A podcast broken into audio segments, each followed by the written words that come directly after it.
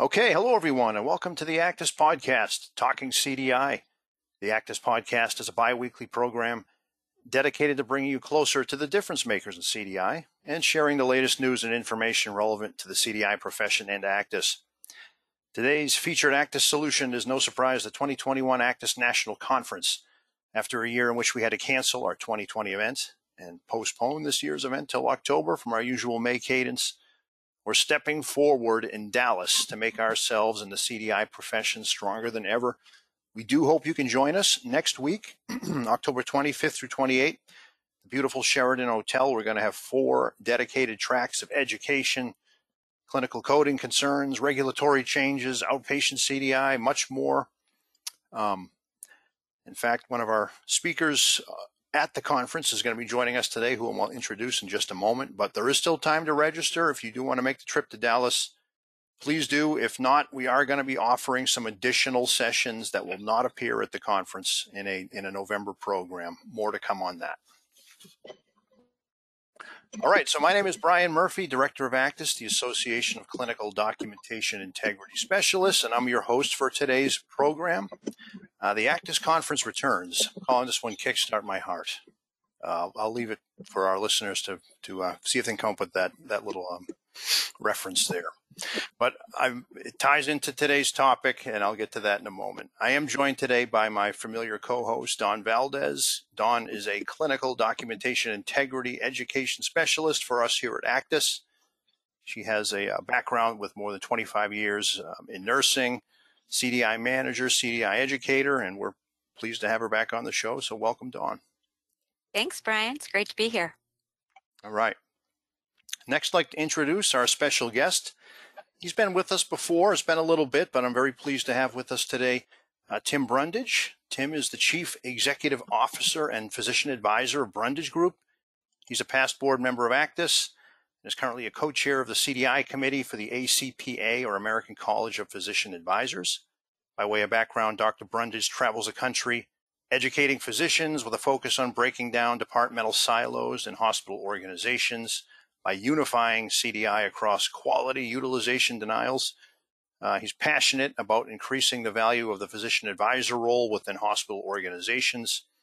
You've probably seen him at our prior conferences. He's been at many. He'll be at the at our conference next week. Our state chapter meetings. He's spoken at AHIMA, ACMA, ACPA, all over the place. Um, Tim also was recently selected by the Tampa Bay Business Journal as a Healthcare Heroes Award winner in the healthcare educator category. And I'm pleased to have him back on the show. So, welcome, Tim.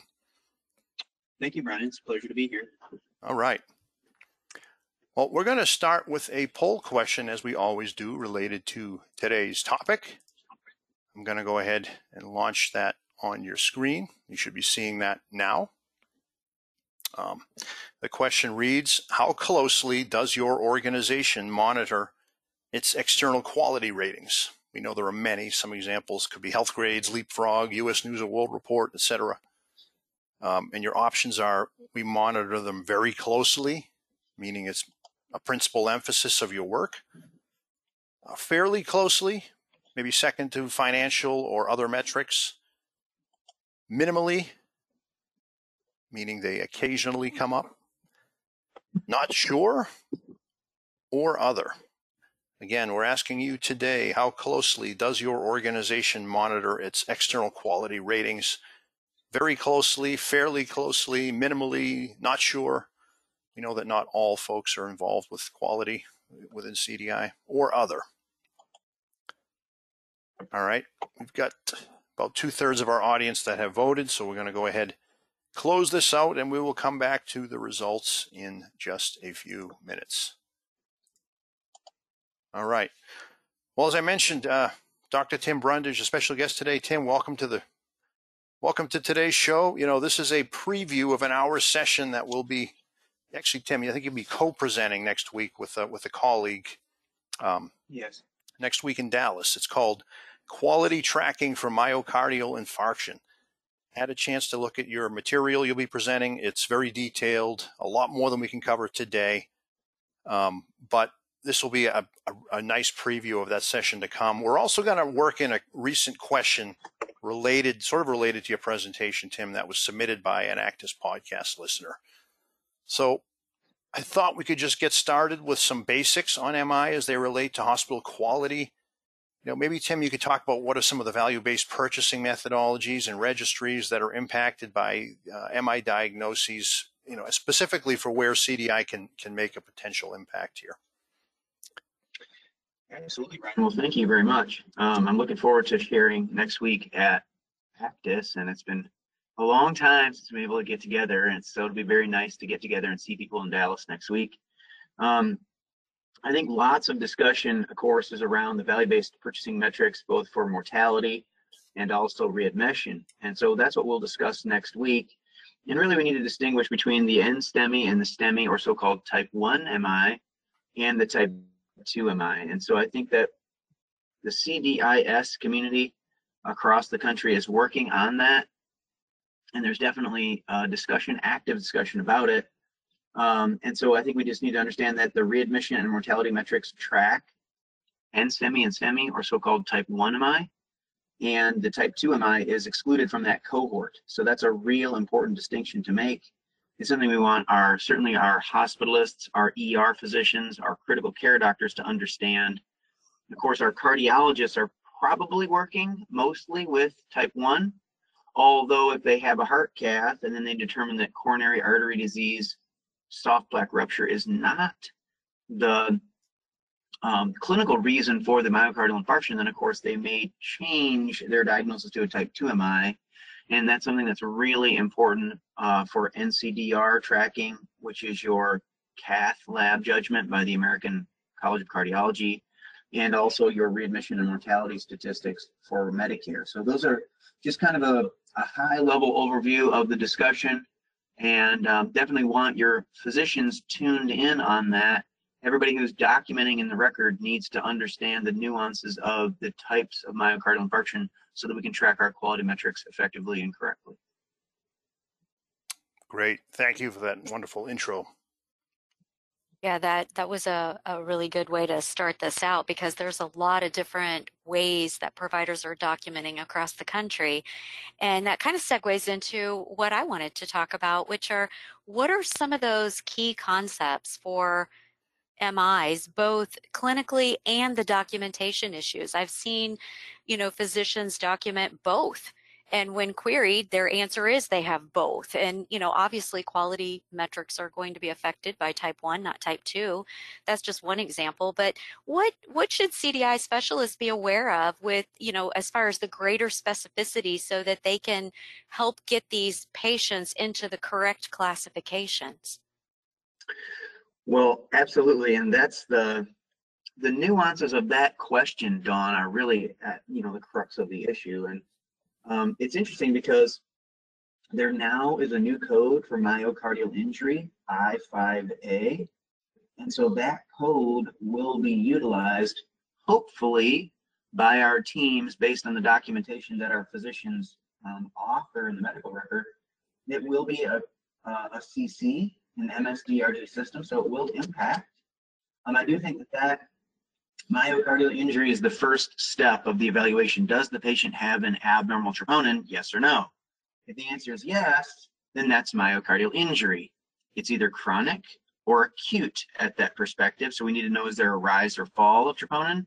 Um, and that'll answer that question. Is there a rise of 20% over time or a fall of 20% over time or not?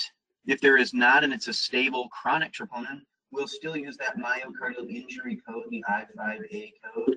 If there is a rise or fall of troponin, then we need to determine is that from ischemic etiology or not? And so that's our next kind of pathway segment. Is there ischemic etiology? And that would be a myocardial infarction. Then we need to type it, type 1, type 2, type 3, type 4, A, B, C, or type 5 or not. And if it's not an ischemic etiology, then that might be something as, as simple as myocarditis. And so we'll be able to use that myocardial injury code for the myocarditis and we'll be able to code that together. But we will not do that if it is a myocardial infarction because there is an excludes one note where we will not use the myocardial injury code with the myocardial infarction code. And so those will be things that we'll go through. Um, and I explained to Brian that our slides, of course, were submitted to ACDIS prior to this code. So we'll have some education about this and we'll talk through this. Um, this is so hot off the presses. That's, that's what you're going to get at ACDIS. If you come to ACDIS, is material like this that's so hot off the presses that we'll talk about it and I'll give you some handouts. But it, it's so new it won't even make our slide deck. So it's good to talk about in the podcast because it's it's something that all of our CDI team needs to be tuned to is what are we looking for in the record once we have an abnormal troponin? How are we going to specify and diagnose related to the clinical indicators? I love the decision tree uh, format that you just laid that out. I think that's going to help a lot of people. So thank you for that. Absolutely. All so right. that comes straight from the fourth universal Mm-hmm. Yeah. definition of acute MI.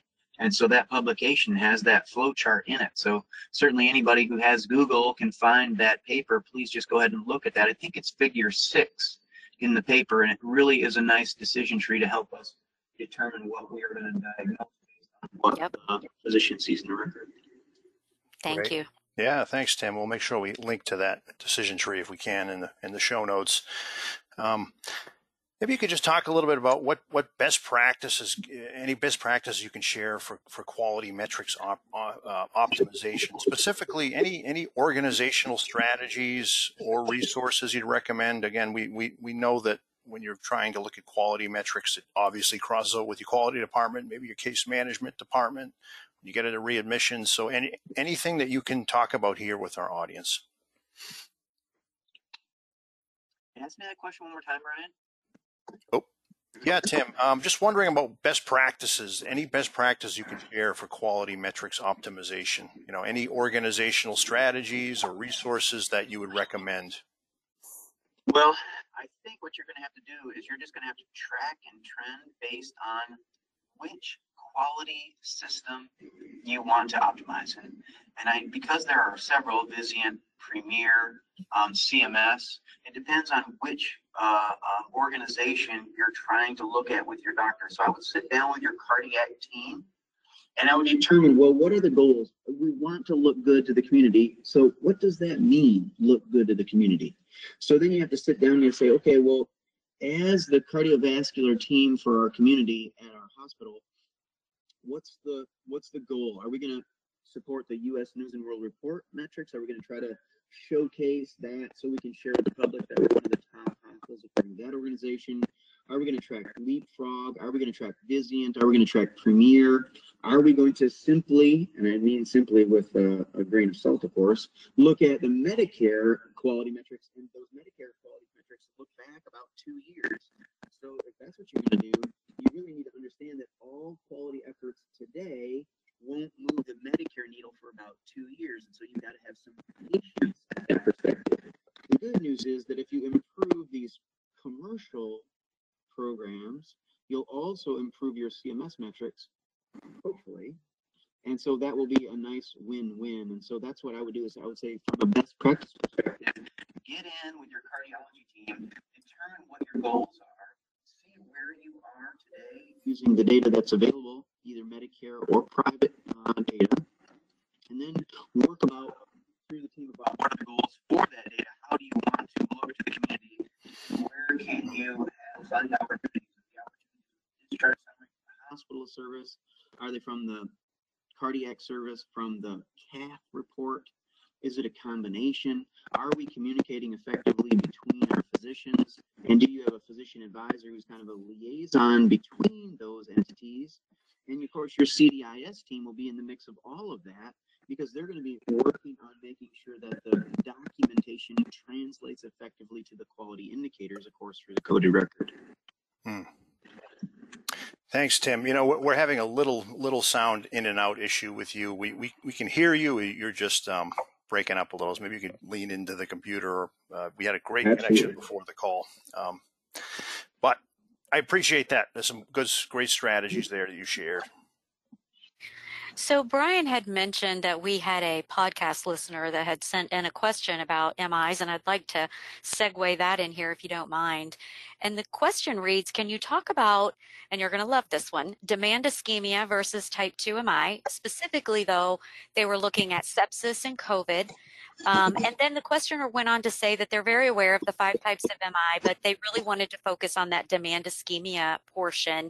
And then, as a segue to end that, how do we, as CDI specialists, tell the difference between demand ischemia and STEMI type 2 so they know what clinical indicators to include on that query?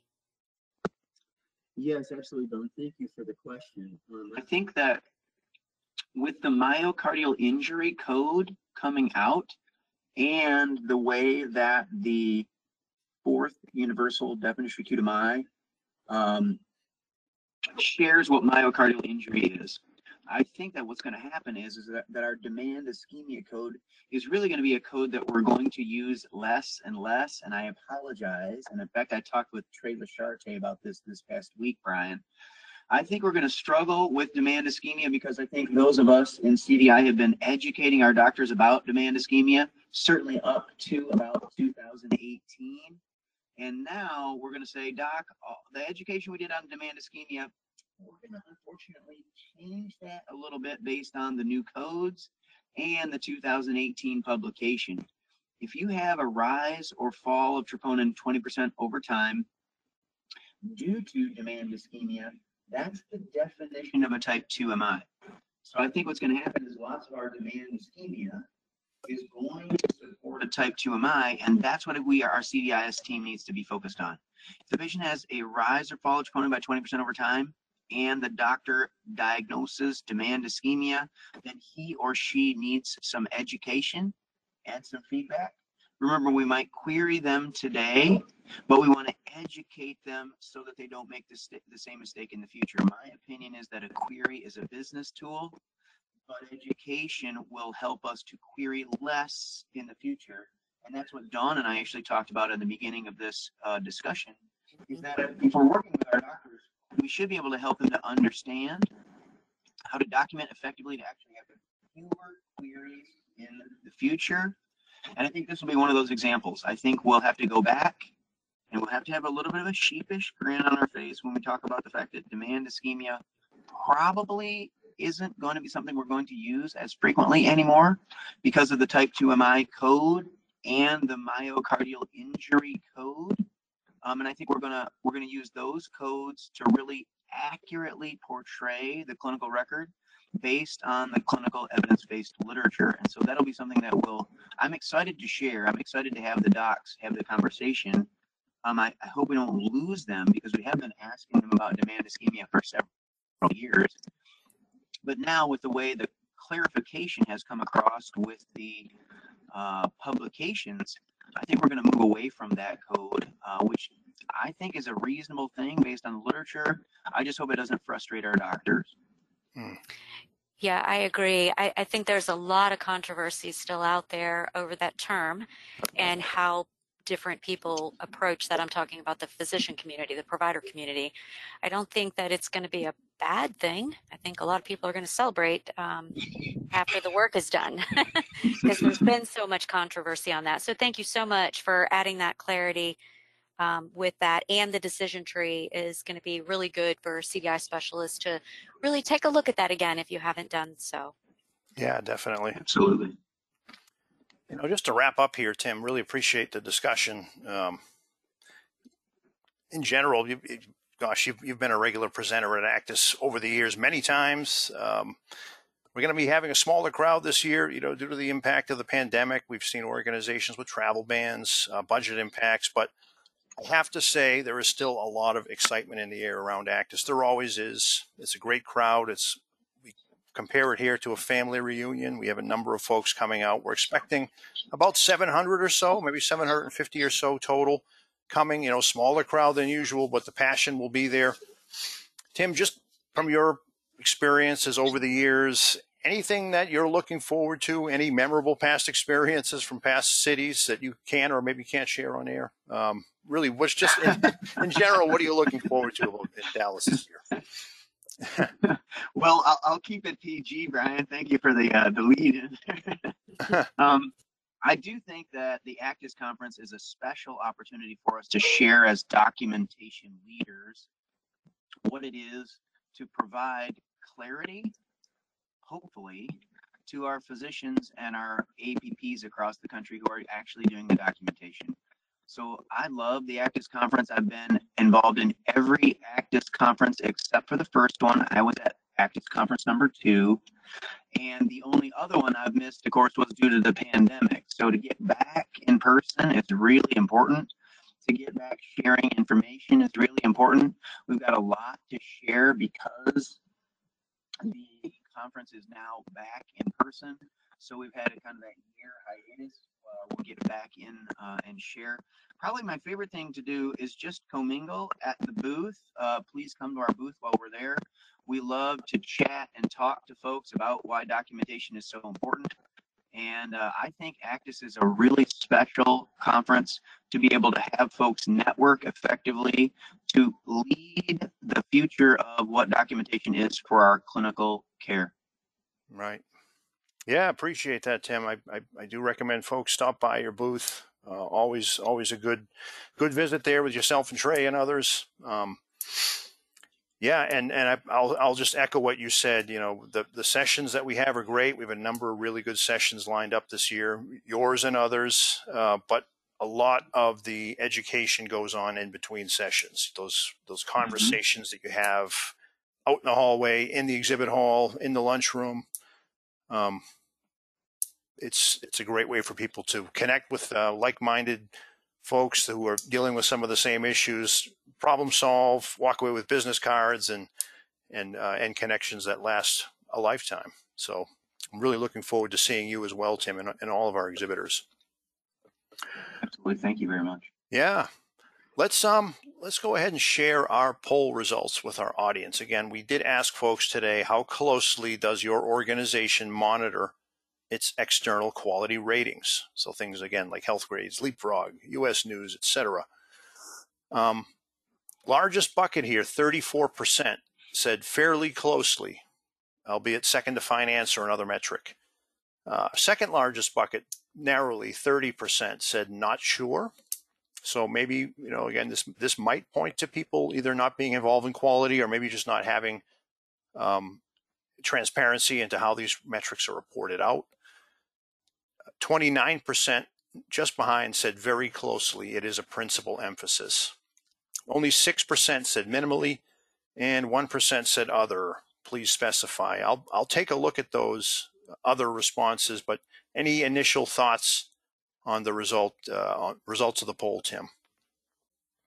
Well, I think this is where CDI should be headed. I think that if we had most folks in the very closely a principal emphasis of our CDI work, then that would make me happy because I think that's what we're supposed to do is accurately reflect the healthcare record, and that's the job of the CDI team. I do respect the fact that it is a business. We all know it's a business, so we have to be cognizant of the financial implications. But I think to properly specify and clarify the record is what clinical documentation integrity means. And I think that's why ACDIS changed the I a few years back to integrity.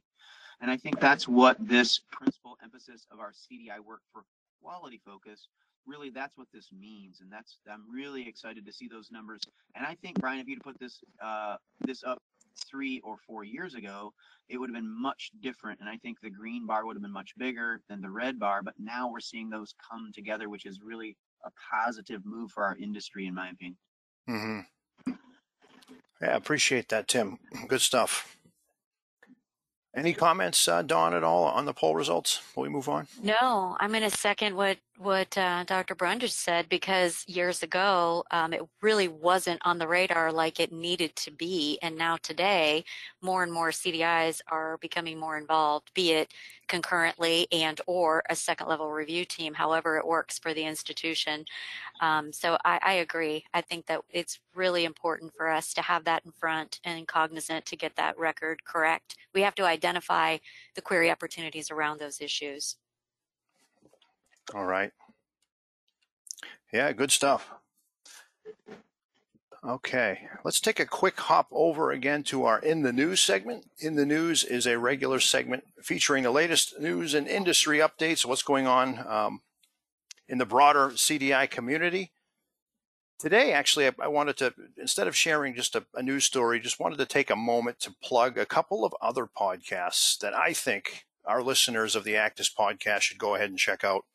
Um, you know, podcasts are a really popular medium these days for for getting different perspectives, sharing information, uh, learning more about your field, but really just having frank and open conversations that sometimes don't mesh well with you know formal webinars or even even formal conference conversations. Really like the op. I've, I've always said that we have so many members; they all have a different story. That's one of the reasons why we started the ACDIS podcast was to get more voices from the community out there in front of a bigger audience. Um, so one of the podcasts that I would recommend you guys check out, uh, our former ACDIS Bootcamp instructor, Allen Frady, he was with us for a few years. He's since moved uh, back into the consulting arm of CDI, but he's the host of a program called Coder vs. CDI, which if you haven't yet listened to that, you should. Um, Allen was always very smart, funny. He does a nice job of taking a nuanced look in particular at some of the, the clinical and coding issues that CDI specialists encounter he has a, a, a co-host with him, Amy Rector, that that serves as a counterpoint. A really fun program. Um, and Allen's show has been a springboard for me. I've, I've since discovered uh, Vizient has a modern practice podcast. You know, Enjoin has a break room. CorroHealth has a, a coffee with Corro that I've been on. There's a lot of great programs out there, so I recommend go ahead and checking those out. You know, one easy way to do it is just to drop it in Google or to go into your favorite podcast app. I use um, Apple Podcasts and and um, search around for CDI. You will you will find these programs. Search for value based purchasing. Search for documentation. You will, you will find other shows besides the ACDIS podcast. So I wanted to just spread the love a little bit here and uh, mention a few of those shows. Tim, are there any any programs that you'd recommend, even if not podcasts? You know, sort of when you want to um, stay sharp and, and in your spare time, maybe when you're not consulting, teaching, you're, you're very busy, but what, anything that you recommend for an educational resource or, or just a, um, informational fun type, type of a, a resource? Well, I have really enjoyed the American College of Physician Advisors, Brian. That's been an organization that, uh, as a physician, I've been involved in, but you do not need to be a physician to be involved in it. And I find that that's a group of like minded professionals who are working in the revenue cycle space. And it's a great organization. Um, I have enjoyed my membership in the ACPA, much like I've enjoyed my membership in ACDIS. I think they're very much very valuable uh, for education and networking and keeping up with uh, what's going on in the industry. Cool. ACPA, yeah, they're they're friends of ours. Absolutely would recommend them. Dawn, anything yeah. you'd recommend or? Well, I, I go down a little bit of a different rabbit hole. I like to go into the medical journals like the NEJM, JAMA, uh, I like to do a lot of my own research on things. I use UpToDate quite a bit. So that's getting away from podcast and more into the actual books. But the NEJM, when you subscribe to them, what I like about them is they give you clinical scenarios. So it kind of keeps your skills sharp. You have to have those critical thinking skills. And although we don't diagnose as CDI specialists, we have to know enough to be able to pull out the clinical indications in the medical record to ask the right questions. And I find that that has been um, a really fun exercise to do as well. Yeah. All right. Well, thanks, Dawn. You're welcome. Wrapping up quickly here with an ACDIS update. An ACDIS update is our regular segment featuring the latest news on what's going on inside of ACDIS. And I'm pointing you right now to my to the ACDIS home screen where we have up our 2021 ACDIS CDI salary survey.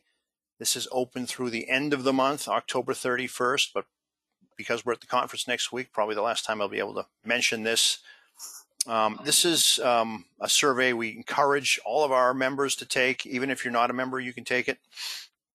The individual results are anonymized, so we don't ask for your name, and your your your answers are just grouped in with our other um, our other salary survey takers, and we share that data with our membership. We'll be sharing that early next year. This is how we track salaries, um, promotional opportunities, different jobs that are emerging in the industry really important stuff. It gives people a snapshot. We've had many CDI directors and managers use this information to um, to set salaries, frankly, and, and make sure that they're aligned with other organizations so that they can stay competitive. CDI obviously is a is an in demand profession, and it helps to have this type of survey data transparent for the entire industry. And we're, we're pleased once again to host this survey.